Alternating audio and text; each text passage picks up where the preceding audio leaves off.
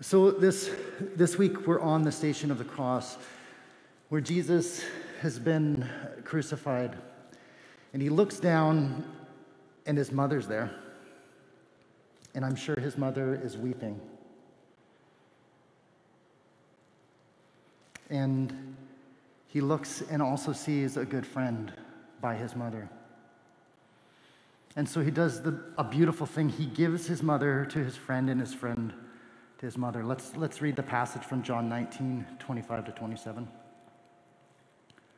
Standing near the cross were Jesus' mother and his mother's sister, Mary, the wife of Clopas, and Mary Magdalene. When Jesus saw his mother standing there beside the disciple he loved, he said to her, Dear woman, here is your son.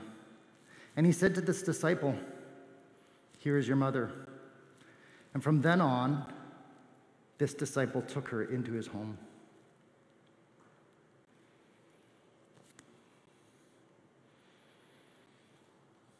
That passage is really important in the Catholic Church.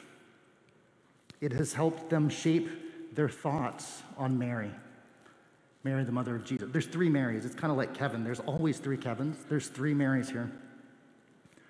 And I went down a bit of a rabbit hole this week, just looking into the whole history of this idea of Mary and, and how they have, um, they have raised her up and in fact, I actually found it quite beautiful. It's a beautiful thing, right? One, one thing that they do is they take this, this label of the disciple that Jesus loved to be a universal statement. Doesn't Jesus love all his disciples? Hmm. Can you place yourself there? A disciple that Jesus loved. I see someone saying no, they can't see themselves there. Hopefully, we can find ourselves there. Can you picture yourself as the disciple that Jesus loved? You may notice this week, if you see a familiar face, I tried to place myself this week as the disciple that Jesus loved. What an incredibly safe place to be. The disciple that Jesus loved. And since they take that statement to be universal, because Jesus loves all his disciples, when Jesus says, Dear woman, here is your son, Jesus is saying that to all disciples that will ever be. Jesus or Mary then becomes the mother of all disciples, of all the children of God. And for me, I, I know that, you know, we can go too far with things. But to me, it's just a helpful image because Jesus has already given the image of Father to his disciples. He's already given them the Father.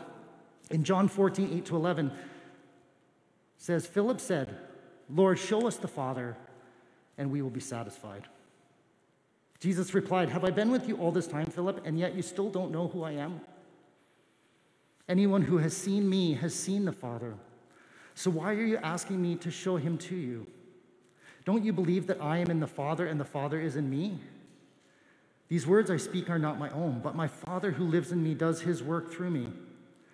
Just believe that I am in the Father and the Father is in me, or at least believe because of the work you have seen me do.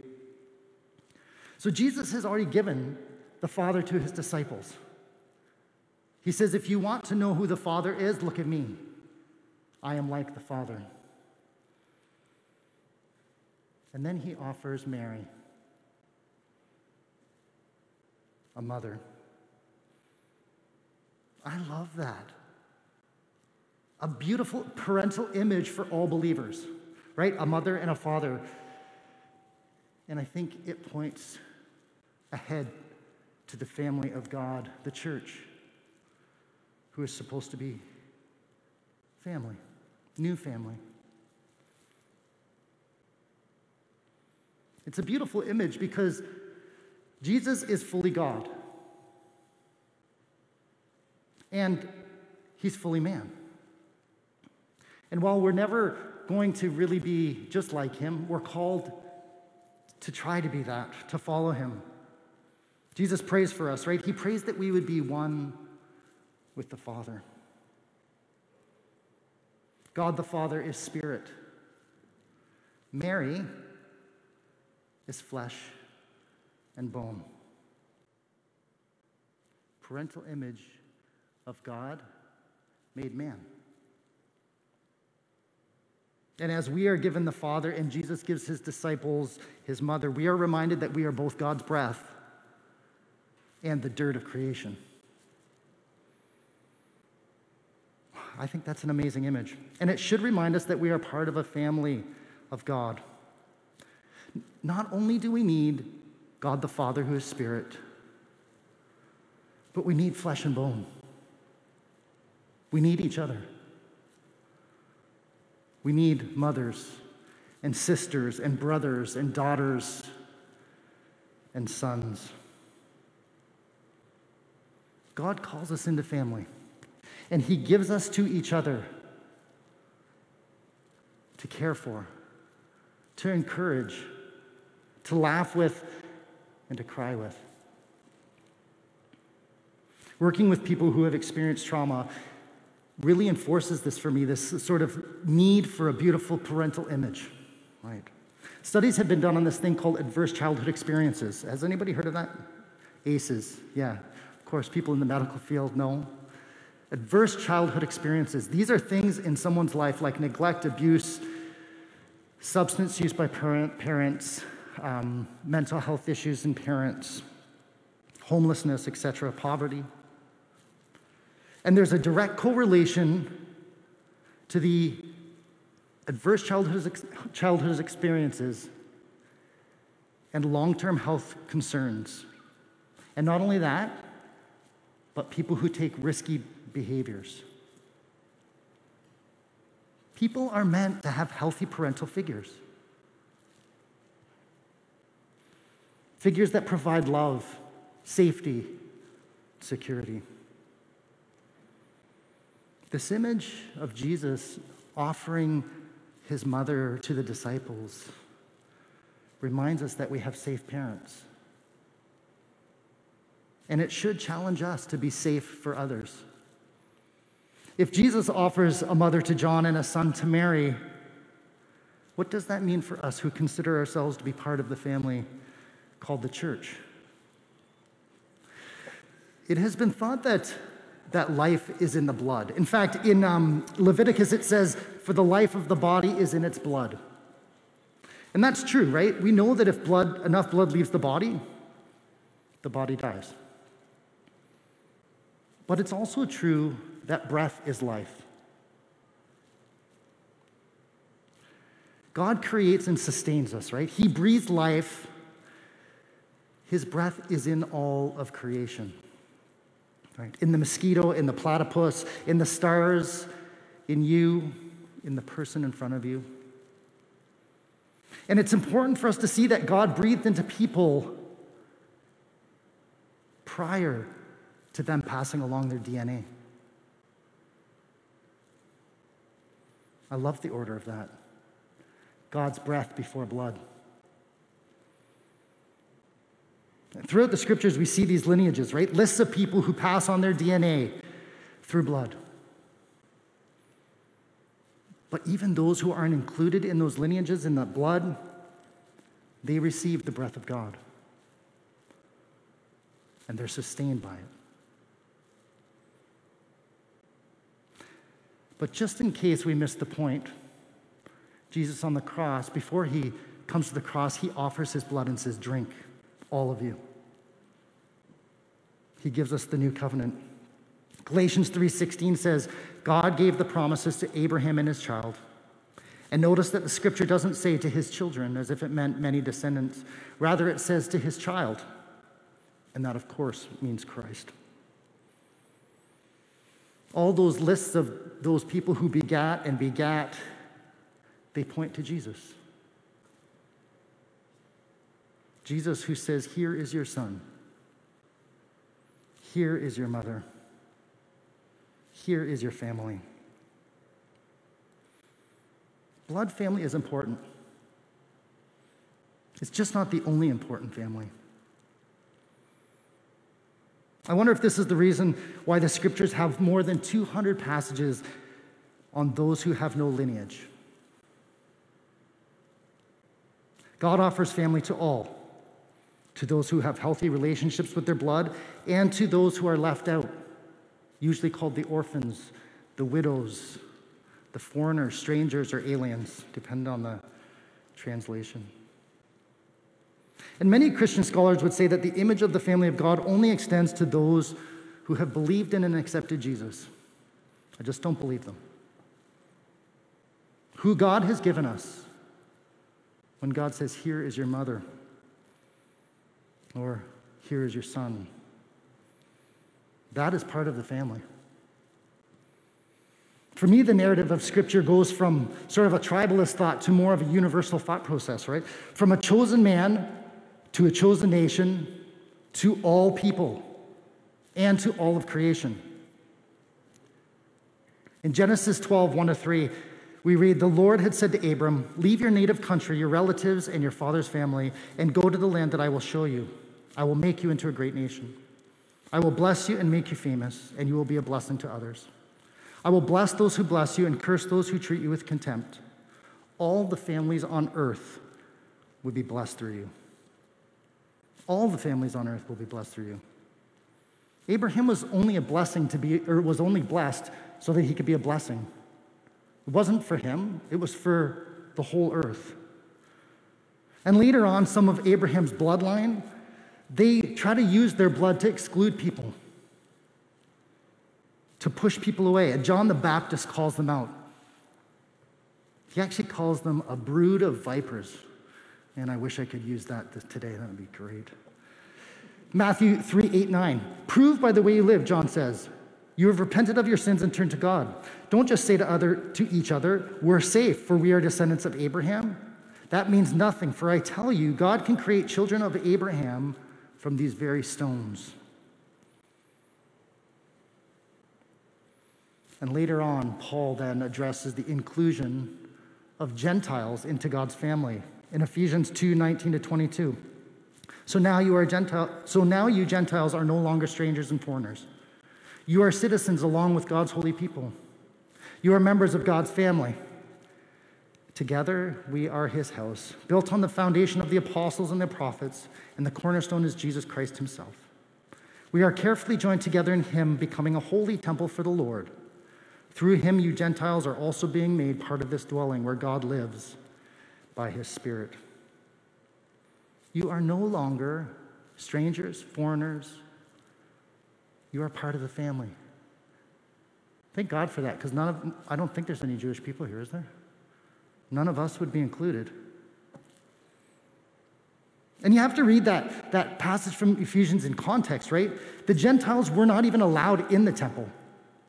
There was a whole court outside of the temple that was for Jewish people and women. Um, they really couldn't go much further than that.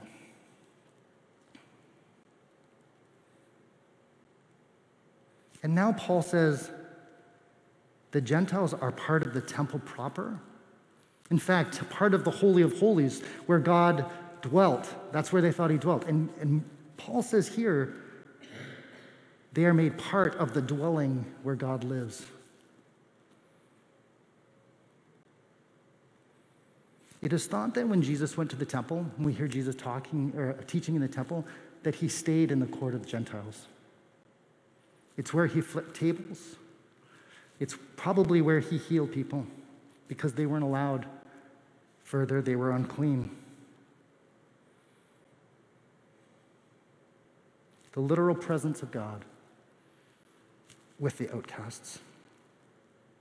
And God calls the Gentiles members of God's family. That doesn't seem so shocking to us because we're pretty much all Gentiles here. Right?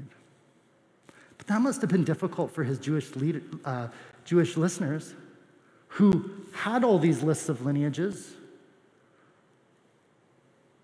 They thought they were the only sons of Abraham, that they alone were God's family. But God's promise to Abraham and the nation of Israel never, they were never for them.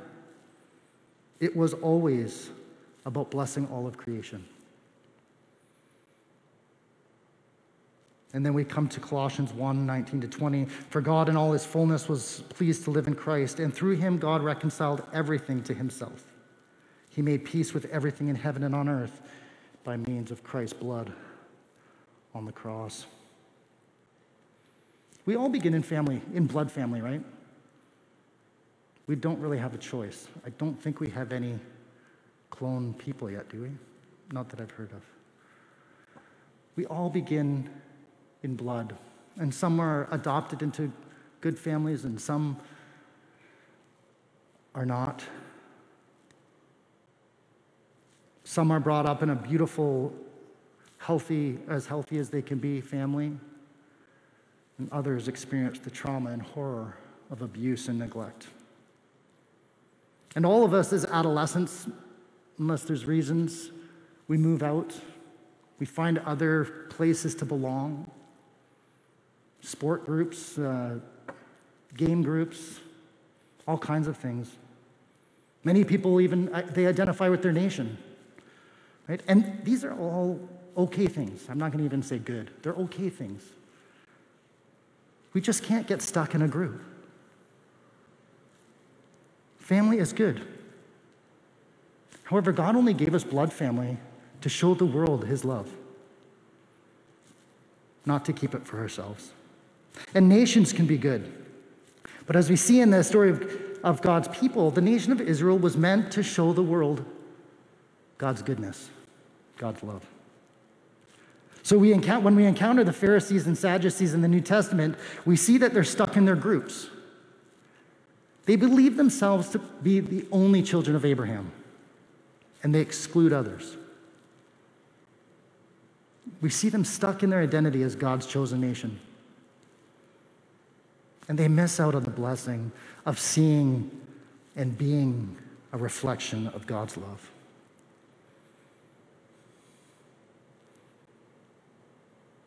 Jesus criticizes them in, in Luke 4 25 to 27. I assure you that there were many widows in Israel in Elijah's time, when the sky was shut for three and a half years and there was a severe famine through the land. Yet Elijah was not sent to any of them, but a widow in Zarephath in the region of Sidon. And there were many in Israel with leprosy in the time of Elisha the prophet, and yet not one of them was cleansed, only Naaman the Syrian. That made them mad. See, they thought that bloodline or blood family was what was most important. And what does Jesus say? Take, drink, a covenant in my blood. He gives us his DNA. They thought their nation was important. And over and over again in our sacred writings, we're told to reach out beyond our nation to the foreigner, the strangers, the outcasts. Unfortunately, I feel like the church continues to be known for who it excludes more than who it includes.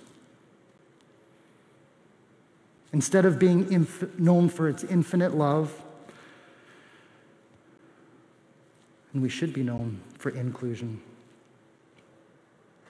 I know that I need to look more like Jesus, who ate with tax collectors and sinners, who hung out with sex workers and spoke with Samaritans, And Jesus says, Dear woman, here is your son. And he said to his disciple, Here is your mother. And from then on, this disciple took her into his home. Dear woman, here is your son. Just for a minute, think that Jesus is speaking to you. Dear woman, here is your son.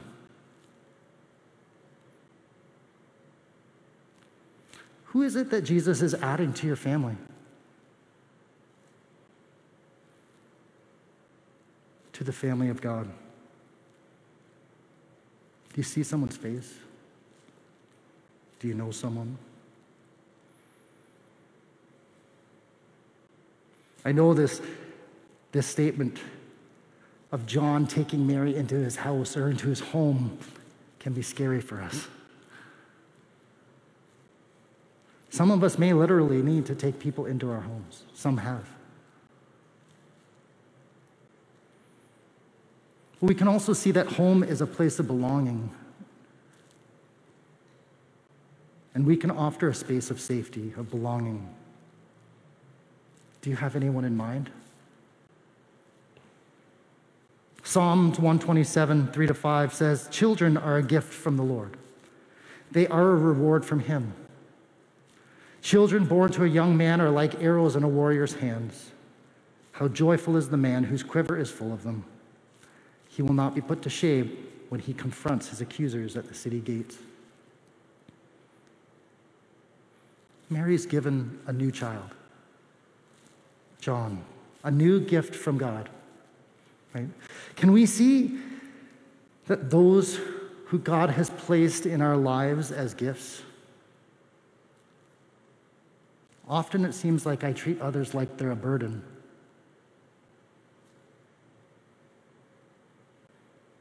But God gives us opportunity for a quiverful,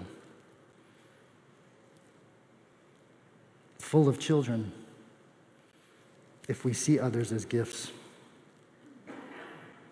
It seems to me that we think we can only love so much, that there's only so much love in us to give. And so we're pretty careful of who we give that to. So we give it to people who act like us, look like us, think like us. To be honest, that's simply self love.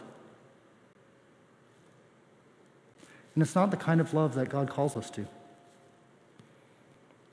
Love for those who are different, who challenge us, is the love that God calls us to. But it isn't in short supply. I found that the more I love others, the more love I have. That's because the source of our love is infinite. Because God is infinite and God is love. Here is your mother, he says to John. There is a double gift here. Mary is given a son. But John also grows his family. He's given a mother. And he's given all of her children brothers and sisters, siblings. Recently in the church, there's been this huge push on discipleship, right? I, I don't know if you guys know in the church world that the, that's the big thing. Like, we need to be disciple makers. And there is a huge need for people to grow, to grow in their walk with God and and, and so the answer has been this be a disciple maker. And to be honest, I think it's backwards. People need the safety of loving family first. Just like in blood families and in our families, there has to be safety and security for people to grow and mature. People who are neglected have something called failure to thrive.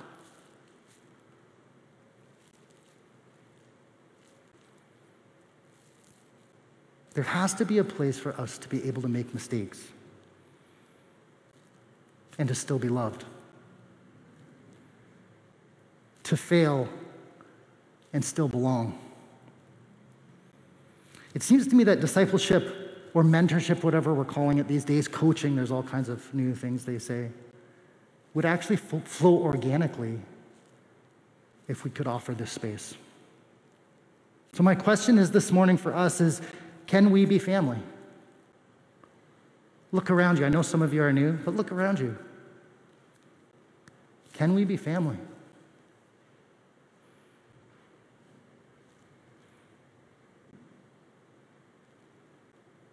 I love that our church is connected with so many churches because we get to go and visit them. And I love that we have different theologies. That's a test of love. There'll be a test of love when masks come off next week or when they don't come off, depending on who you are.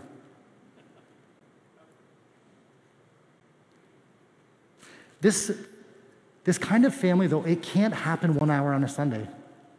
It's impossible.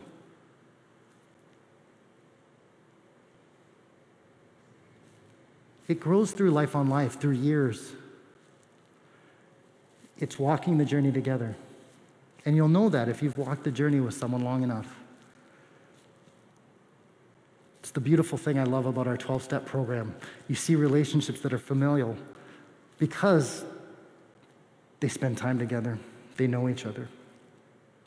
And maybe this family thought process begins with us listening to Jesus this morning.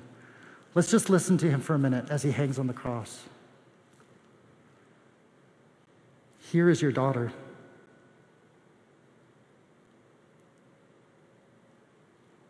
Here is your brother. Here is your sister. Here is your son.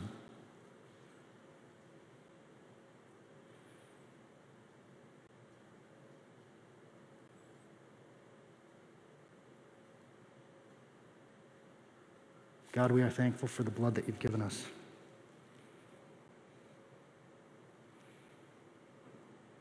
That it isn't in our natural blood, but in the blood that you've shed for us that creates new family.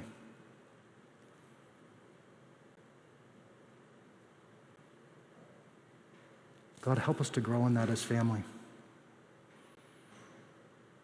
Help us to learn what it means to be mothers and sons.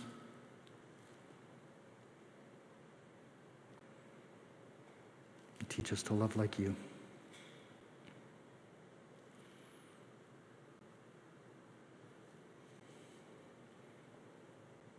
Now go in the grace, in the peace, and the love of our Lord Jesus Christ. Amen.